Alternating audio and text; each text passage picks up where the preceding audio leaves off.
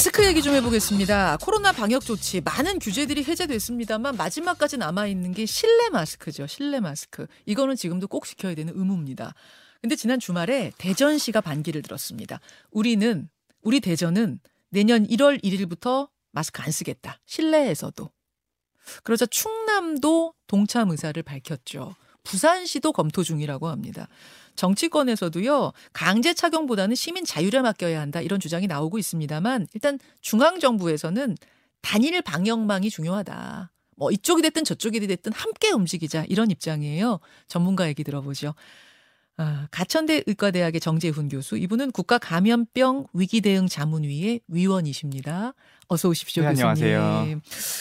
주변에서 실내 마스크는 대체 언제 벗어요? 이 얘기 엄청 들으시죠? 네, 한 3년 정도 들은 것 같습니다. 네. 아, 3년, 아, 3년이나 됐습니까? 아, 지난 9월에 저희 방송 출연하셨을 네네. 때 사실 교수님이 그 얘기를 하셨어요. 어, 이제 고비는 지나갔다. 어린 아이들부터, 어, 좀 이 마스크를 해제하는 것이 유아 발달 과정에서 중요하다. 해제하자. 그 얘기 하셨다가 엄청난 화제가 됐어요. 네, 그렇습니다. 지금 국민들께서 좀 열망이 있으신 것 같고요. 음. 어, 코로나19가 벌써 3년 가까이 되다 보니까 예. 일상회복을 해야 된다라는 생각도 있으셨던 것 같고, 그또 하나는 우리나라 국민들께서 이제 방역 정책에 대해서 너무 잘 알고 계세요. 그렇죠. 너무 잘 알고 계셔서 지금 정도의 상황이면 여러 가지 정책의 완화가 있어도 된다라는 어느 정도의 판단은 있으신 것 같습니다. 아, 자, 그러면 본격적으로 지금 대전시의 입장 음. 내년 1월 1일부터 실내 마스크 해제하겠다. 우리는 어떻게 생각하세요? 어, 전 지자체 단위에서 접근하는 게 두 가지 문제가 있다고 생각을 하는데요. 첫 번째는 이 실내 마스크 착용 의무 완화의 문제가 마스크를 벗자거나 예. 마스크가 의미가 없다는 이야기가 아니거든요. 그러니까 마- 조정이 어. 된다라고 하더라도 예. 꼭 필요한 시설에서는 마스크 착용 의무는 유지가 되는 곳이 더 많을 것이고요. 어, 그리고 마스크라고 하는 게 방역 정책에 있어서는 여전히 중요한 수단이기 때문에 음, 의학적인 권고로는 계속해서 유지가 될 겁니다. 음, 권고 그런데- 수준으로는 네, 그런데 이런 지자체 위주의 접근이 네. 이런 마스크 착용 의무가 굉장히 복잡한 면이 있음에도 불구하고 음. 지나치게 쓰자와 벗자의 양분되는 그런 것으로 이해될 가능성이 하나가 있고요. 아, 그다음에 두 번째는 어, 이런 마스크 착용 의무를 조정을 하게 되면 네. 보완책이 항상 필요하게 됩니다. 음, 아니면 이런 장소에서는 벗어도 됩니다. 아니면 음. 이런 장소에서는 꼭 쓰셔야 됩니다라는 이런 대책들이 준비가 될 시간이 있어야 되는데 네. 그런 사회적인 합의를 할 시간이 없다라는 문제가 있기 때문에 음, 저는 이렇게 지자체에서 먼저 이야기가 나오는 게 조금은 좀 불안한 측면들이 좀 있습니다. 쓰자 벗자 이렇게 양분으로 갈 수는 없다. 아까 교수님은 이미 9월부터 어 린 아이들은 좀 벗깁시다라고 얘기했을 정도로 마스크를 이제 의무를 해제하는 데 대해 열린 분인데도 분인데도 어. 이거를 딱 잘라서 싹 벗고 싹 쓰고 이렇게 가는 건 위험하다고 보시는 거군요. 네, 실내 마스크 착용 의무가 두 가지 또 측면이 있는데요. 예. 첫 번째는 방역 정책이 대부분의 국가에서는 이제 법적 의무에서 의학적인 권고로 바뀌고 있습니다. 음, 시민들의 자율적인 참여가 중요한 것이지 네. 국가가 행정력을 발휘해서 그 정책을 유지하기는 좀 어렵다라는 판단들을 하고 있는 게 첫 번째이고요. 예. 두 번째는 이제 규제의 형태가 네거티브 규제의 형태로 바뀐다라는 것이거든요. 아, 이 네거티브 규제라고 하는 것은 마스크를 안 쓰는 것이 기본이지만 네. 꼭 마스크를 써야 되는 곳을 지정을 해주고 음. 그 장소에서는 더 오히려 더 철저하게 지키자라는 관점에 가깝습니다. 뭐 예를 들어서 사람 많은 대중교통 탈 때 쓴다든지 뭐뭐 그런 식으로요. 네, 대규모 모임에서 쓴다든지. 어, 그래서 해외 사례들을 많이 드시는데 네. TV에서 보는 경기장이라든지 음. 아니면 식당 같은 곳들은 마스크를 쓸 의무가 없는 곳이기 때문에 다들 음. 벗고 있으신 거지만 예, 예. 오히려 대중교통이나 의료시설이나 요양기관 네. 이런 데서는 더 잘 쓰고 계시거든요. 음. 그건 두 가지 면이 있는 겁니다. 아, 그런 식으로 가는 게 이제 바람직한 방향이라고 네. 보시는 거고 대전시 같은 경우 그러면은 1월 1일부터 마스크 실내 마스크 해제하겠다. 이렇게 먼저 치고 나가는 것에 대해서는 문제가 있다고 보시는 거고. 네, 일단 너무 이슈를 단순화하는 측면이 하나가 있고 시간이 좀 촉박하게 결정이 되는 측면이 있어서 네.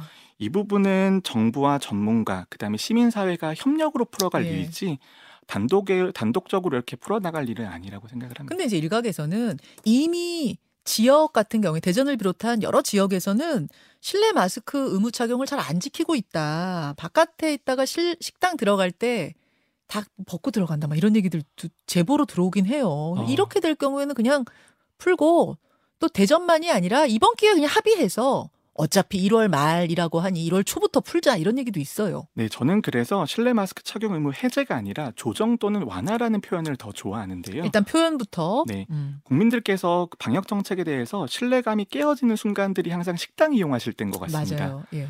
외부에 들어가실 때는 쓰고 들어가셨다가 네. 음식 식사하실 때는 마스크를 벗고 있다가 계산하실 때 쓰고 나오셔야 되면서 아 정책이 굉장히 불합리한 면이 있구나라는 음. 것을 체감하고 계신 것 같거든요. 아, 도대체 음식을 앞에 놓으면 벗어도 되고 카운터 앞에선 써야 되는 게 뭐야? 이제 이런 얘기들 하시거든요. 네, 그래서 그런 부분들이 오히려 방역 정책의 신뢰성이라든지 지속 가능성을 떨어뜨리는 측면이 있기 때문에 그런 불합리한 부분들은 반드시 조정이 필요하다고 생각을 아. 합니다. 그리고 그런 조정이 있어야지만 다른 의료기관이라든지 대중교통에서의 마스크 착용 의무를 더 오랫동안 유지할 수 있는 것이거든요. 아. 마스크가 의미가 없다라는 것이기보다는 조금 더 오랫동안 지속 가능한 방식을 고민해 보자라는 노력에 가깝습니다.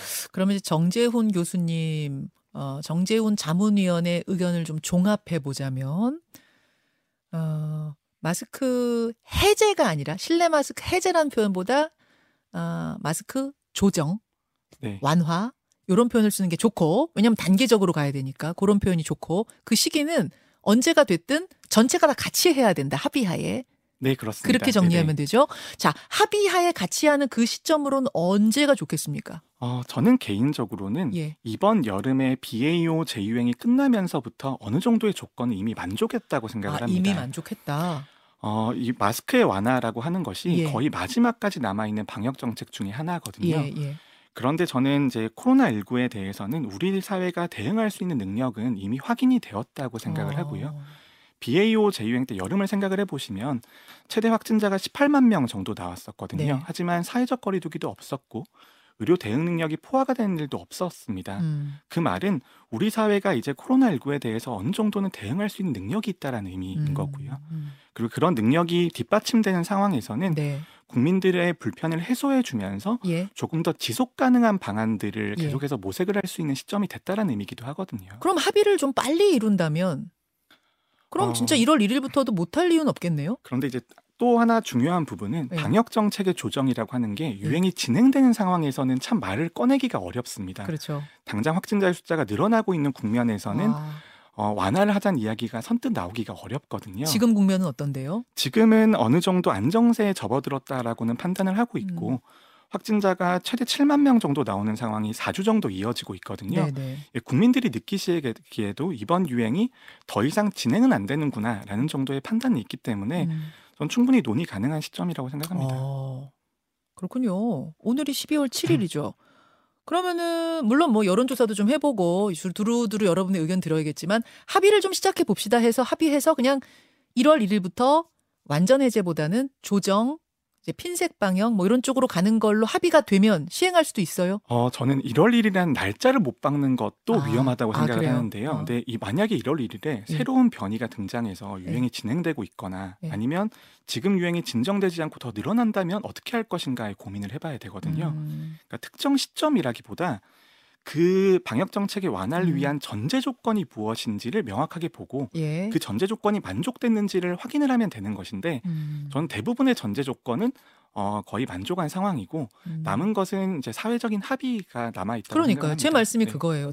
제 대부분 마- 아주- 아주 특별한 네네. 변수가 생 돌발 변수가 생기는 사례는 제외하고 그렇지 않은 상황에서 그럼 이제 사회적 합의만 남은 거라면 그 사회적 합의를 해서 뭐 대전, 충남, 부산 막 이런 데서 지금 다 하겠다니까 그냥 같이 전체가 같이 할 방법은 없나? 어, 그런 방법들을 마련해 나가야 되는 게 저희의 과제이기도 하고요. 예. 몇 가지 준비해야 될 것들이 있는데요. 첫 번째는 어느 시설에서의 마스크 착용 의무를 꼭 남겨야 되는지를 아. 결정을 해야 되고요. 예, 예. 그 다음에 의무화를 해제를 하지만 그럼 다른 보완 대책은 무엇인지를 음. 좀 고민을 해봐야 되거든요. 음. 그래서 그 두 부분이 준비가 된다라면 전 충분히 갈 수 있는 사안이라고 생각합니다. 아, 다 같이도 갈수 네. 있는 사안이다. 알겠습니다.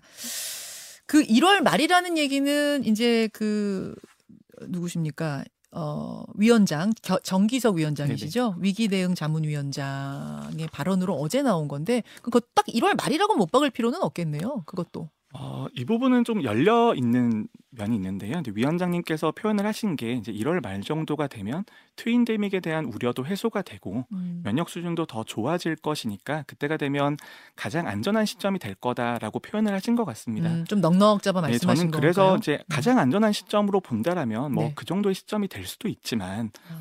하지만 면역이라고 하는 것이 어느 정도가 충분한 면역인지도 불명확하고 그다음에 음. 또 하나는 시간이 지나면서 면역이 감소하는 측면들도 분명히 있거든요. 음. 그래서 무작정 기간을 늘린다고 해서 더 안전한 시점이 되는가는 저는 조금 어, 고민스러운 부분이라고 생각합니다. 아, 알겠습니다.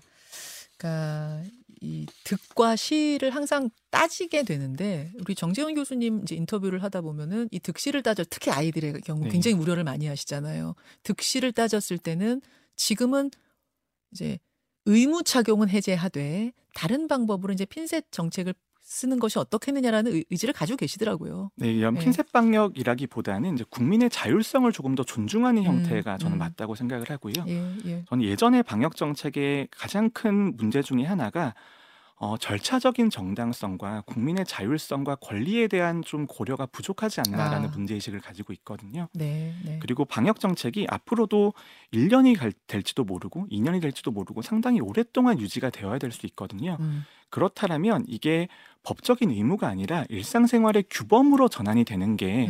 국민들의 입장에서도 더 받아들이실 만하지 않을까 생각을 합니다. 30초 남았는데요. 마스크 실내 마스크 의무가 해제되더라도 백신은 계속 맞아야 됩니까? 네, 이가 백신은 매우 좋은 백신입니다. 지금처럼 BA5가 유행하고 있는 상황에서 BA1이나 BA5 기반의 백신이 나온 것도 매우 다행스러운 일이거든요. 음, 지금은 중증 예방 효과에 더해서 감염 예방 효과도 충분히 기대해 볼 수 있는 상황입니다. 알겠습니다. 여기까지 오늘 이런저런 이야기들 좀 넓게 해봤습니다. 정재훈 교수님 고맙습니다. 네, 감사합니다. 김현정의 뉴스쇼는 시청자 여러분의 참여를 기다립니다. 구독과 좋아요, 댓글 잊지 않으셨죠? 알림 설정을 해두시면 평일 아침 7시 20분 실시간 라이브도 참여하실 수 있습니다.